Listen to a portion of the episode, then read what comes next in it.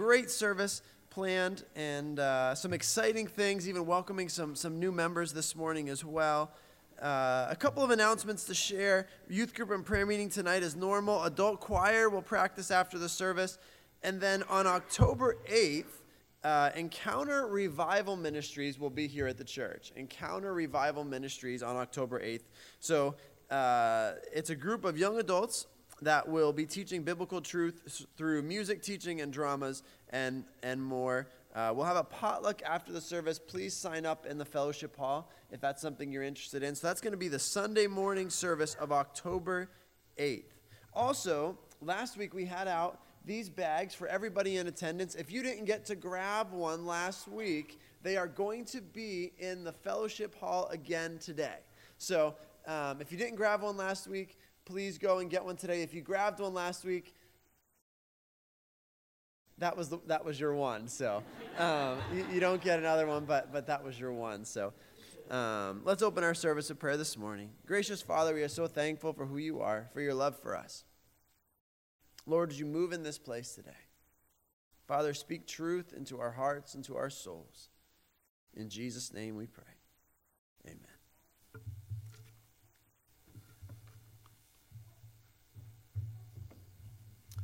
It's always good to have uh, new folks who choose to become members of Word of Life Chapel.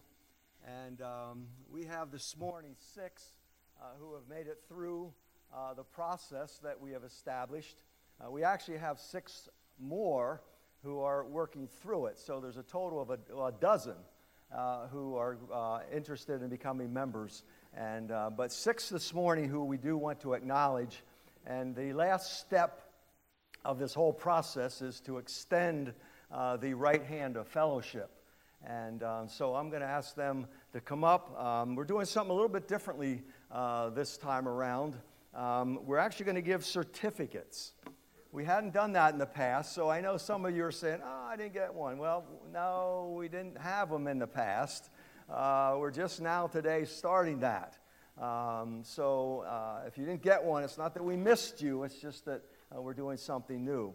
But these six, uh, I would also ask that at the end of the service to go to the back by the doors uh, so that everyone can extend your right hand of fellowship uh, to them. So if I forget to mention that at the end, uh, make sure you do that. So, with that being said, I'm going to ask if these folks would come up at this time. Tim and Nancy Wilbert.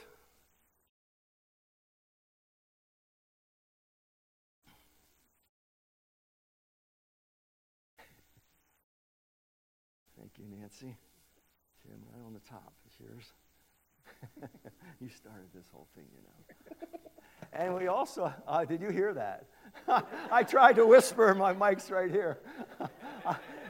uh, actually, Tim is the one who asked about certificates when we were going through this process. And I, you know, I, I said, sure, we have certificates. You know, probably not being truthful because we hadn't up to that point, but I couldn't say no because I could see Tim wanted the certificate. And so um, I just said in my mic, You're the one that started this whole thing. so he actually did. So, and the Bowmans, we have Ryan and Tracy, Dylan and Emma. If you would come up here as well. All right, see if I can do Emma. Tracy, God bless you. Good to see you. Let me just do this in order instead of doing it that way. And Tracy and Dylan. All right. Well, God bless all of you. So good to have all of you here. And we thank the Lord for these six who have uh, chosen to become a part of the church. Father, we pray that you would bless these families, that, Father, you would use them mightily uh, to bring honor and glory to yourself. We thank you, Lord, for their commitment uh, to this church and pray that, Lord, you might bless these homes in Jesus' name.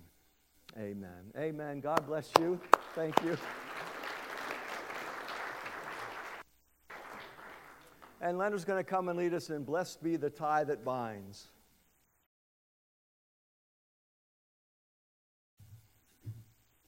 It's hymn number 207 if you use your hymn book. Blessed be the tie that binds our hearts in Christian love.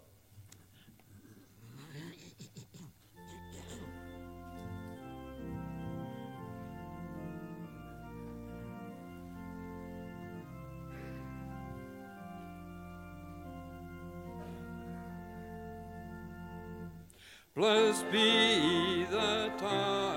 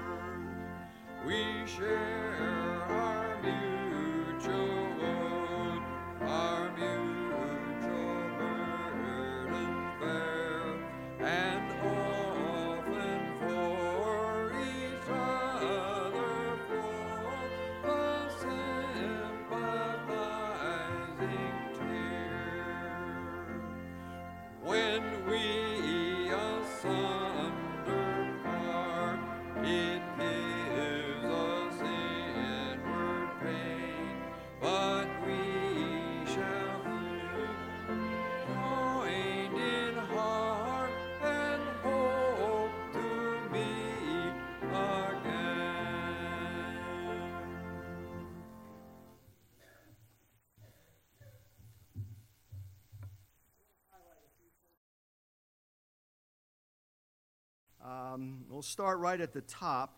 Uh, we had known this for a little bit of time, but um, we've now added Pat Bainey uh, to our prayer list. Um, some of you know Pat.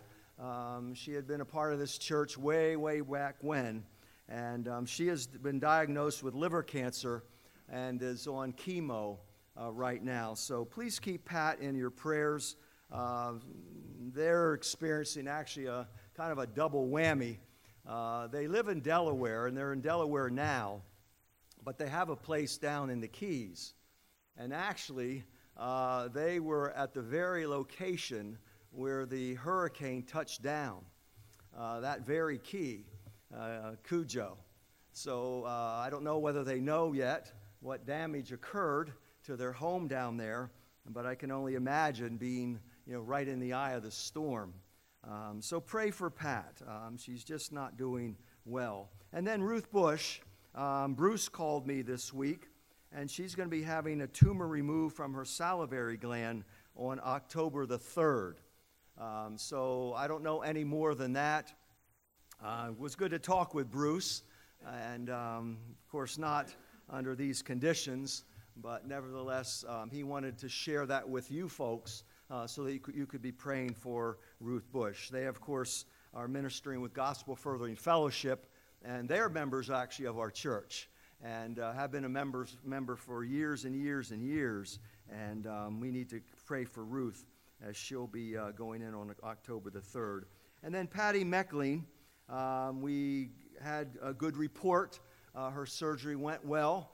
Uh, they apparently were able to remove uh, everything they needed to remove, and uh, she's back in Erie, uh, which is where she lives. Uh, she too was a big part of the church years ago, but her and her husband moved to Erie not that long ago. But um, we thank the Lord that uh, the surgery went well, and so continue to pray for her uh, there in, um, in Erie.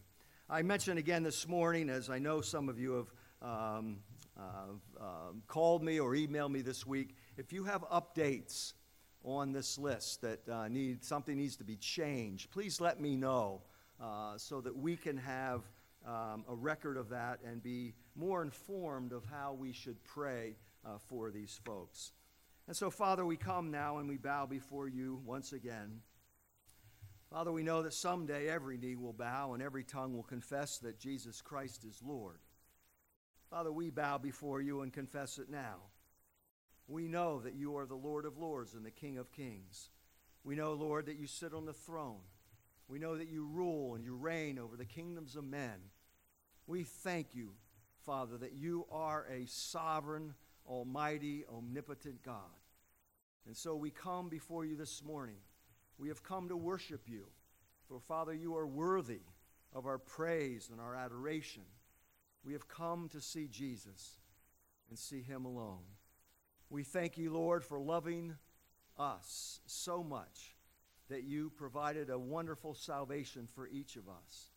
A salvation, Lord, which guarantees a home in heaven, guarantees us living with you forever.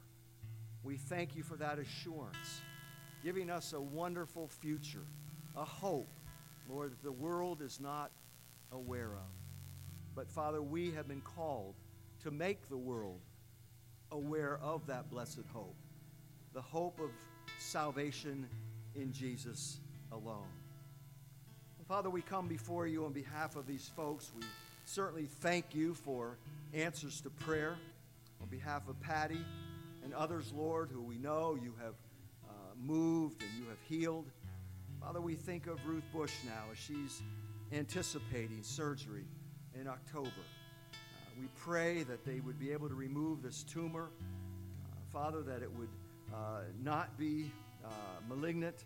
Uh, we pray, Lord, that uh, you would move in a mighty way to bring about healing to her. And for Pat, Lord, just recently being diagnosed with liver cancer, we pray for her. Lord, we have learned over the years to love her and to enjoy her family. Father, we pray that uh, the chemo might do what it needs to do that somehow, Lord, that you might touch her and might heal her and bring her and give her strength, Lord. She sounds and feels so weak. And so we commit her to you and pray that, Lord, you might move in a special way. Again, we thank you for our time this morning. You are a wonderful God. And Father, as we come before you this morning, we pray that you might use this time that you've given to us to fellowship, to pray, to study Father, what a wonderful time it is when the body of Jesus Christ comes together.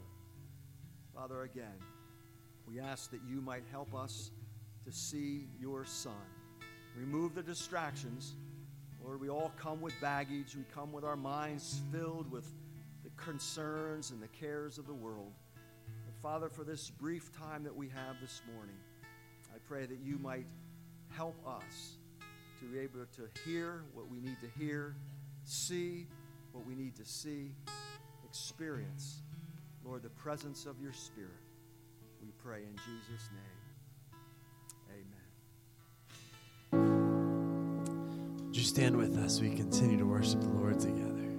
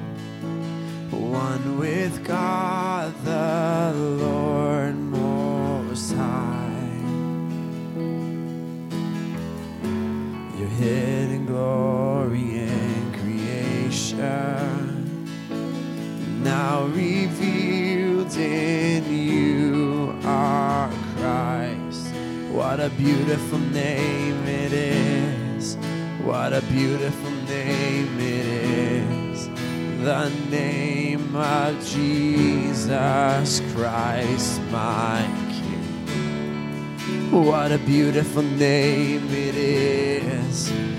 Nothing compares to this. What a beautiful name it is. The name of Jesus. You didn't want heaven without us. You didn't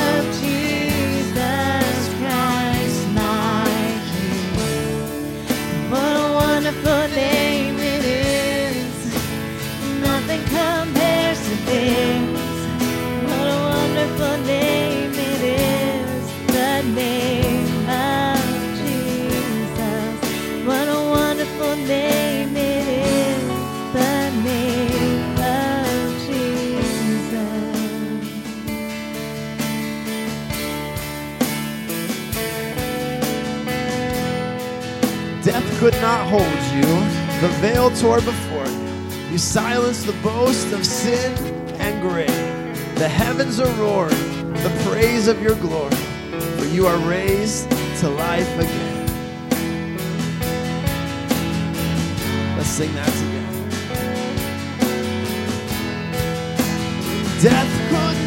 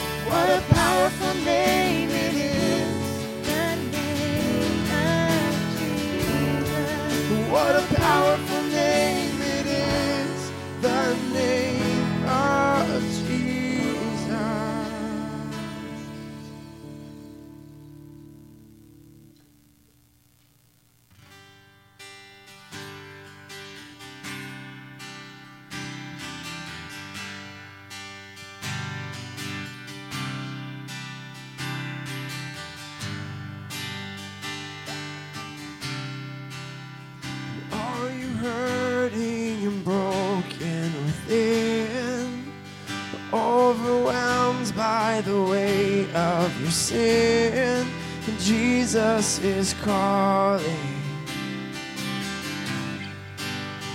Have you come to the end of yourself? Do you thirst for a drink from the well? Jesus is calling.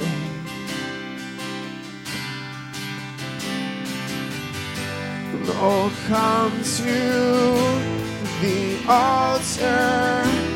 The Father's arms are open wide. Forgiveness was bought with the precious blood of Jesus Christ.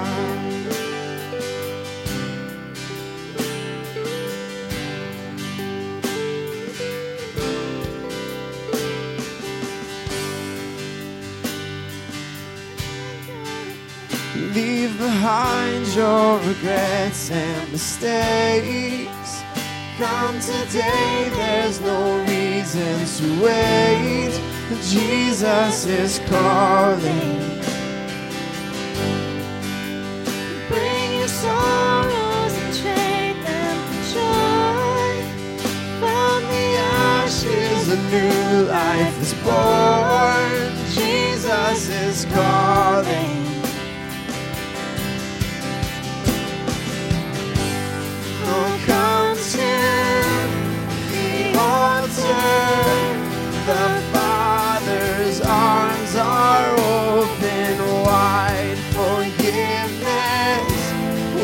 Bought with the precious blood of Jesus Christ. Oh, come to the altar. The Father's arms are open wide. Forgiveness was bought with the precious blood of Jesus Christ.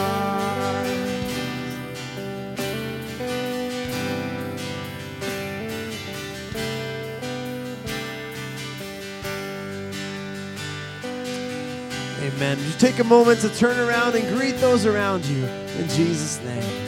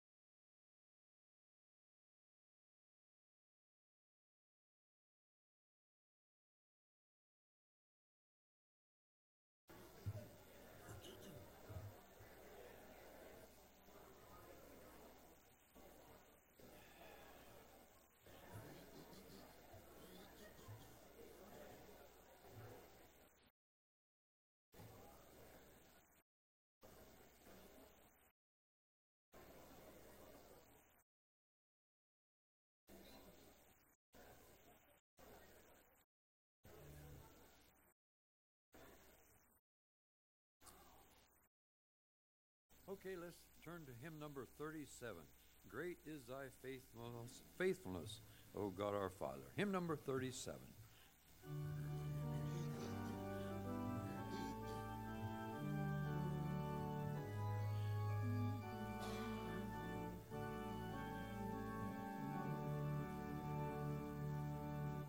Great is thy faithfulness, O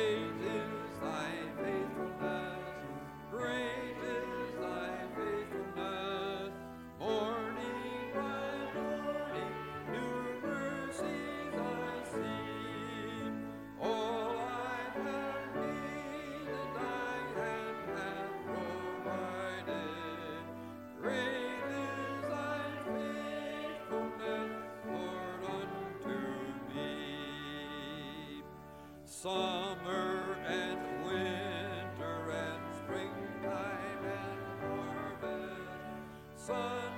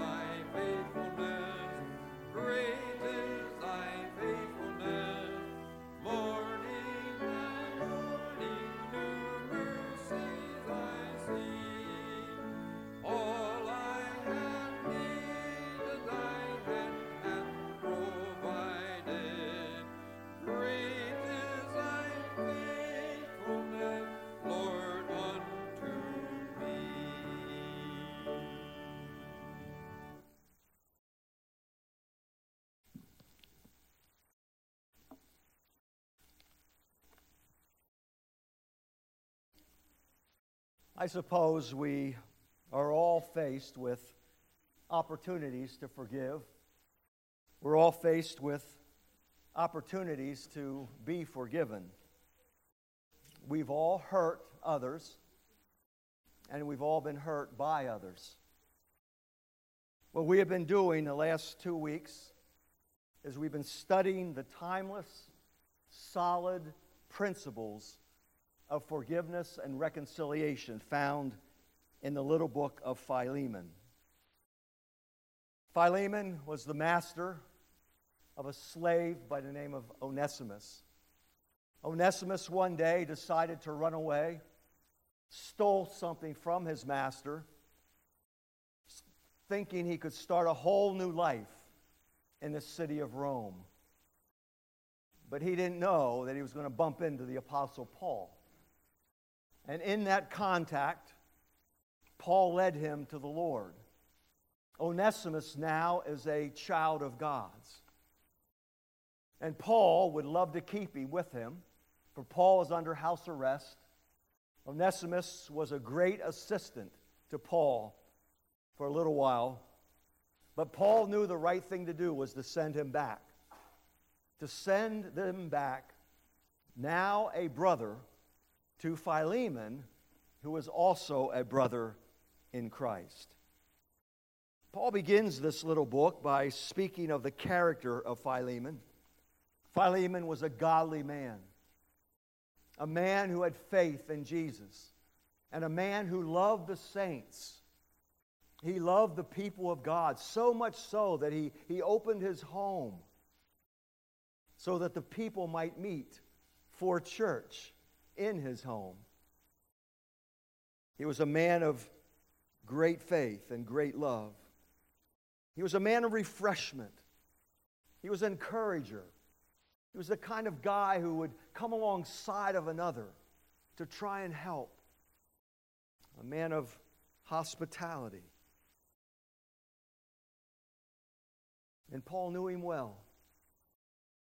Paul knew him well. But he also wanted to motivate Philemon to forgive Onesimus. And so we come now this morning to the motivation of one who forgives. We looked at the character, the actions. This morning, the motivation. So please turn with me to Philemon, and let's start at verse 17. So if you consider me a partner, Paul says, welcome him, Onesimus, as you would welcome me. If he has done you any wrong, owes you anything, charge it to me. I, Paul, am writing this with my own hand. I will pay it back. Not to mention that you owe me your very self. I do wish, brother, that I may have some benefit from you in the Lord. Refresh my heart in Christ. Confident of your obedience, I write to you knowing that you will do even more than I ask.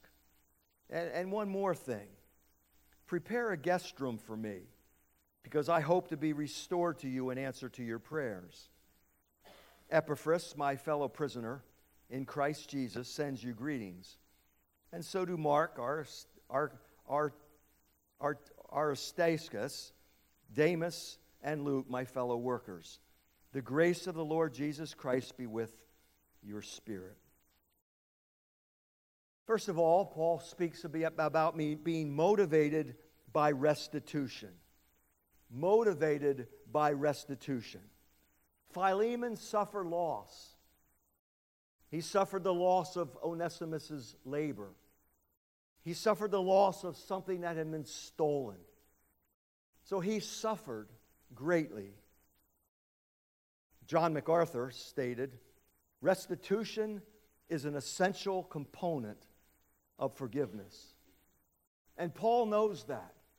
Paul knows that Philemon has been hurt, he has been wronged. But Paul wants so much for this relationship to be restored. Paul wants for so much for Philemon and Onesimus to come together and be reconciled that Paul takes it upon himself to pay any debt that may be owed. He even says, I'm writing this in verse 19 with my own hand. Someone suggested at this point in the letter, Paul takes the pen from young Timothy. Most of these authors use scribes. Takes the pen from young Timothy and begins to write himself, emphasizing the need of urgency, taking a very personal interest in this relationship. Philemon, I am writing this with my own hand. Now, both owe debts. Onesimus owed a physical debt, Philemon owed a spiritual debt. Onesimus, his debt was temporal, Philemon's debt was eternal. And so Paul is saying this Philemon, Onesimus owes you, but you, Philemon, you owe me. So let's call this thing even. And if there is something to be restored, my account. The point is this that in light of our debt that we owe God, we ought to be able to forgive one another. I'm going to come back to that because I believe the greatest motivation that we have to forgive one another is to acknowledge the fact that we have been forgiven so much already. Motivation by restitution. But we also find that he is to be motivated by refreshment. We looked at this word earlier over in verse 7, actually. And we spoke about Philemon being that encourager, that one who comes alongside of. It's that military term for soldiers who are marching on a hot day down a long road. And after miles and miles and miles of travel, they finally are able to stop and rest under a shade tree. That's the idea of refreshment. Philemon was one who refreshed others. He treated saints in a way that they were encouraged and felt blessed by him. I can only imagine the fear that Onesimus must have experienced as he's traveling to go back to the very one who he wronged. I used last week the illustration of the prodigal son. How the prodigal son must have been quite anxious to return to his father. But when you get to dad, and dad welcomes his son with open arms and forgives, it's that feeling of relief. And Paul says to Philemon, refresh my heart. Refresh my heart. See, I, I, think Paul had a little bit of anxiety going on here too. Will these two really come together? He knew Philemon well. And he's going to say in the next verse, he was pretty confident that, he, that Philemon would forgive Onesimus, but you never know the outcome of these kinds of situations where one has wronged another and you're hoping they come together. You're hoping that they reconcile. You're, you're hoping they make peace. But you never really know. It's interesting, too, because Paul calls Philemon brother twice in this book. And he calls Onesimus brother twice in this book. Philemon, you're my brother. But Onesimus, he is now also my brother. It's almost as though Paul is saying, I, as a brother, I'm appealing to you, Philemon, my brother, on behalf of another brother. We're all in this thing together. There needs to be that unity, there needs to be, needs to be that harmony, motivated by refreshment. And then motivated by obedience in verse 21. He says, I'm confident of your obedience. He knew Philemon well. He described him in these opening verses a man of love and a man of great faith, a man who refreshes the believers. So he was pretty confident and knew that Philemon, above all things, wanted to obey his God because he was a man of great obedience and great love. But Paul goes on to say in verse 21 I'm confident of your obedience, but I write to you knowing that you're going to do even more. You're going to go even beyond what I'm asking you to do. You're going to go beyond forgiving this man. Some believe, and some commentators suggest, that what Paul's referring to here is um, freeing Onesimus as a slave. It doesn't necessarily say it here, but he may be suggesting that in saying that you're going to go beyond just forgiveness, but you're going to release this one as a slave. Some also believe that uh, the fact that he thinks that he's going to do even more is that maybe, and I think this is one of Paul's hopes, is that Philemon might send Onesimus back to Paul. Because you remember earlier, uh, we read in verse 13, uh, Paul said, I would have liked to have kept him with me so that he could take your place in helping me while I'm in chains for the gospel.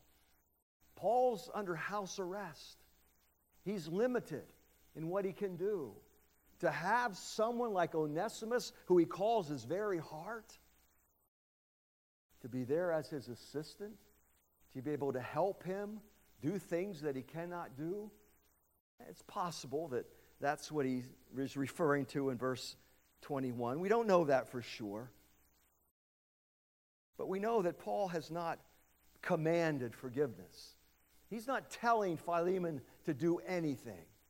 Remember, he appealed to Philemon on the basis of love over in verse 8. And it's out of that love that obedience comes. Jesus said in John chapter 14, If you love me, keep my commandments. Obedience flows out of love. If you really love God, then you will obey him. And you see the strategy of Paul, the tactics he uses as he begins this letter. I've heard about your love. I've heard about your faith. He's appealing to his character. And now he's saying, with that love, the love that you have for others, flows obedience, the need to forgive this runaway slave. You see, without love, it's really impossible to forgive. If you love someone, you want to forgive. You don't want to exist in a broken relationship with someone that you truly love. You want to mend the wrongs. You want to bring reconciliation. Forgiveness, it flows out of love for one another. Philemon was a man of great love. And so Paul knew that out of that would come forgiveness of, that, of his runaway slave. Again, I reminded of the prodigal son, and I, as I was studying this week, I thought to myself, you know, every one of us is either like the father or the older brother. We're either like the father or the older brother. There comes the young man back home. And the father loved his son unconditionally. We know that as he stood and waited day after day, just looking for his son to return. Throws his arms around his son and forgives his son. But what about the older brother? we read in the parable that he wanted nothing to do with his brother.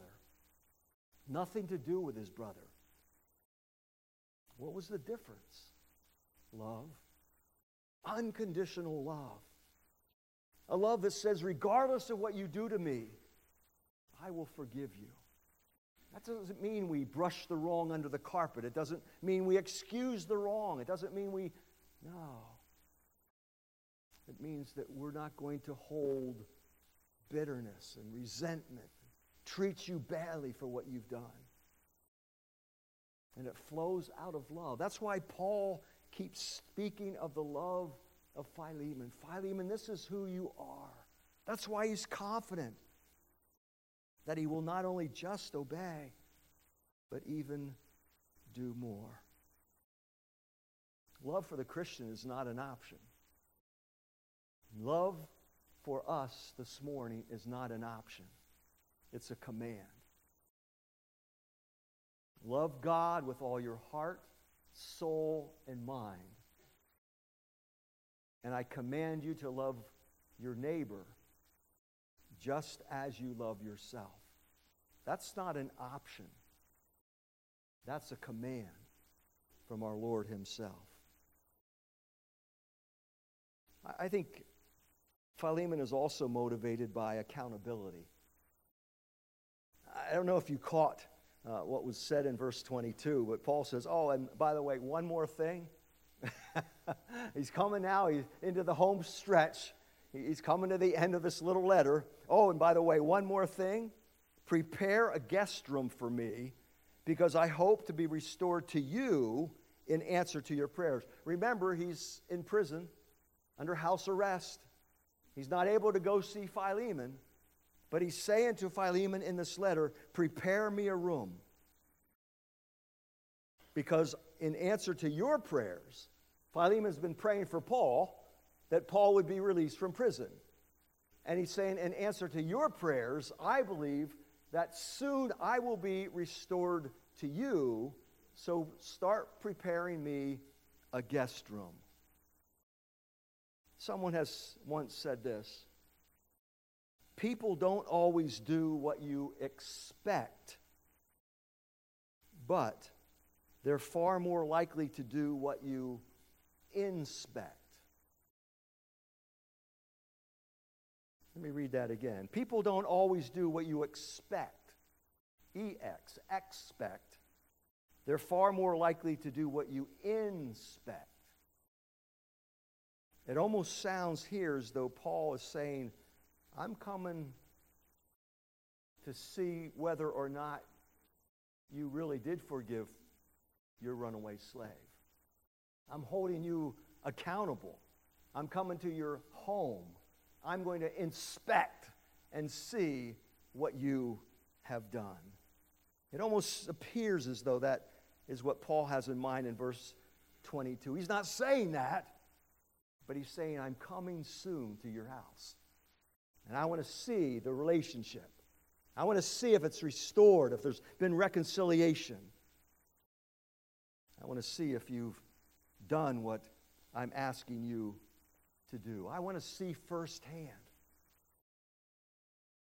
And of course, he hopes. He hopes that the relationship between Philemon and Onesimus is a strong one. It's that anticipation of accountability, I think, that might motivate Philemon a little bit to make sure that he does forgive his runaway slave. You know, the Bible says in Romans chapter 14, so then each of us, Paul speaking to the church, to Christians, so then each of us will give an account of ourselves to God. Someday, we stand before God and we give an account of what we have done in this life. We're not giving an account of our sins. We know that sin has been washed under the blood of Jesus. But we're giving an, account of what we've done in this life to God Himself. Can you imagine?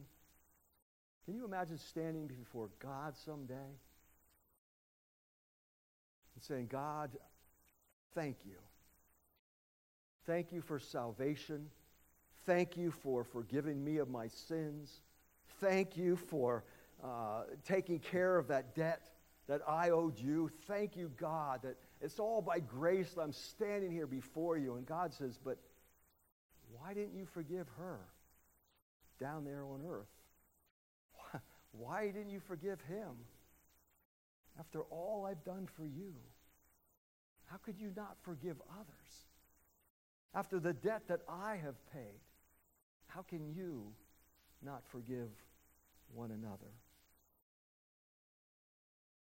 And then motivated by fellowship.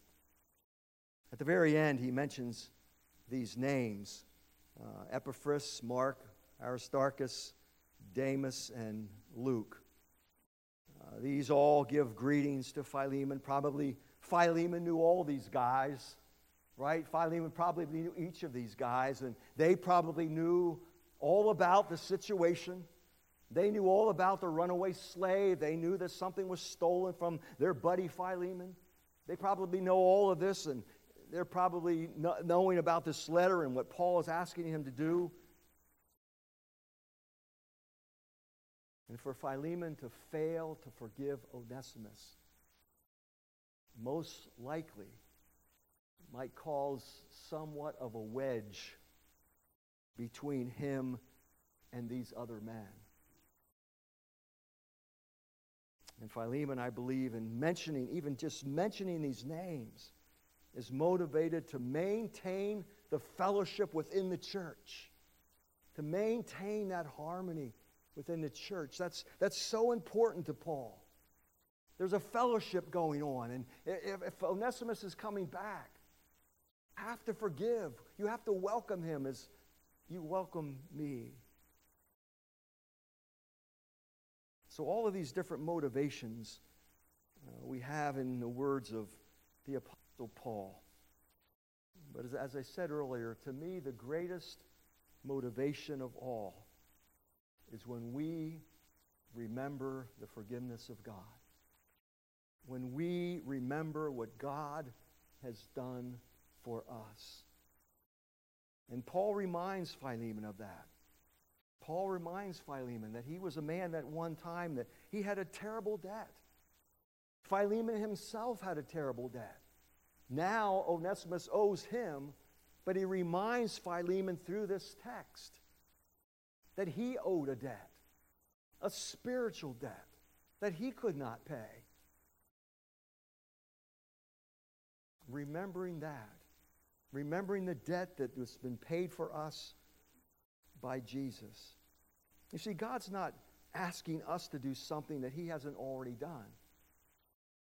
God has already forgiven us, He has already paid the debt. He's asking us to be like Him. And as I mentioned before, someone has once said that we're never more like God than when we forgive others. Because that's what God did. And God wants for us to be like Him. So the next time you find yourself at a situation and you say to yourself, I can't, I can't forgive. I, that, I am hurt so bad, I can't. I just can't. The next time you look at him, you feel that bitterness or that resentment in your heart, you see her and you say, I, I, I just I can't look at her anymore. You have that that horrible feeling within you. You say, I, I can't self to forgive. Go back and remember what God did for you. Remember what God did for you. Sure, it costs us something. Sometimes there are sacrifices to be made when we decide to forgive. But your sacrifice at any cost will pale in comparison with what God in Christ has done for you. Paul said in Ephesians chapter 4 Forgive each other, just as in Christ God has forgiven you. May God enable us to extend to others what He has already given to us. And so, Father, we pause before you this morning. And we know that, Father, we're all faced with opportunities to either forgive or to not forgive, to accept forgiveness or to not accept forgiveness. I'm sure, Lord, in the sanctuary this morning, there are those who are hurting badly. Maybe something happened in the past, maybe a year ago, maybe five years ago. And this just haunts and eats at the very soul. My prayer is that, Lord, you might help us to know how much we have been forgiven. May that be our motivation to try to be like you, to forgive as you have forgiven us. We thank you this morning, Lord, that we are forgiven. We know that, Lord, our sins have been washed in the blood of Jesus, never to be returned, never to be remembered again. Help us, Lord, to be like you in that way, to be able to forgive others, to be able to love others, and bring about restoration and reconciliation. So, for the sake of the gospel, I pray these things. In Jesus' name, amen. Amen. Take your hymn books, if you would, please, and turn with me to hymn number 385. Hymn number 385 Take my life and let it be consecrated, Lord, to thee. Let's stand, and uh, we'll sing all four stanzas, and we'll be dismissed.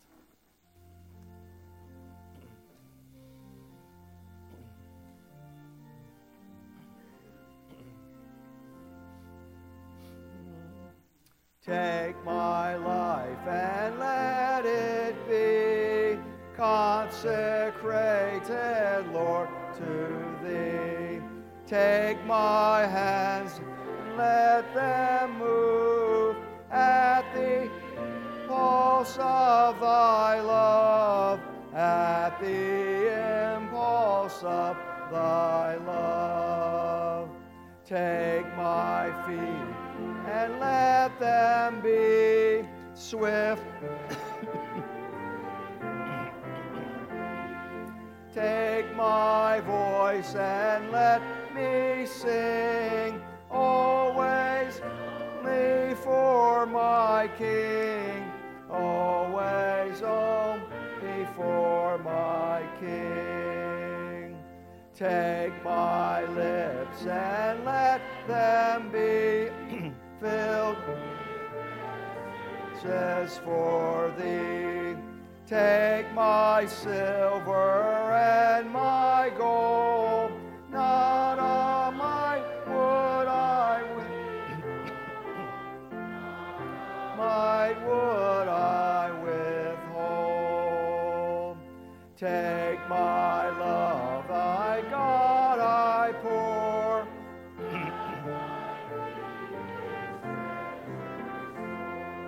Take myself and I will be ever all, all for thee, ever only all for thee. Father, we commit ourselves to you. Father, we pray that you might help us in our walk, in our talk, all the things we do on your behalf. Lord, we want to maintain a wonderful testimony for you. And I pray that, Lord, we might begin today with being men and women, boys and girls, of love and forgiveness. For, Father, we know what you have done for us. In Jesus' name, amen.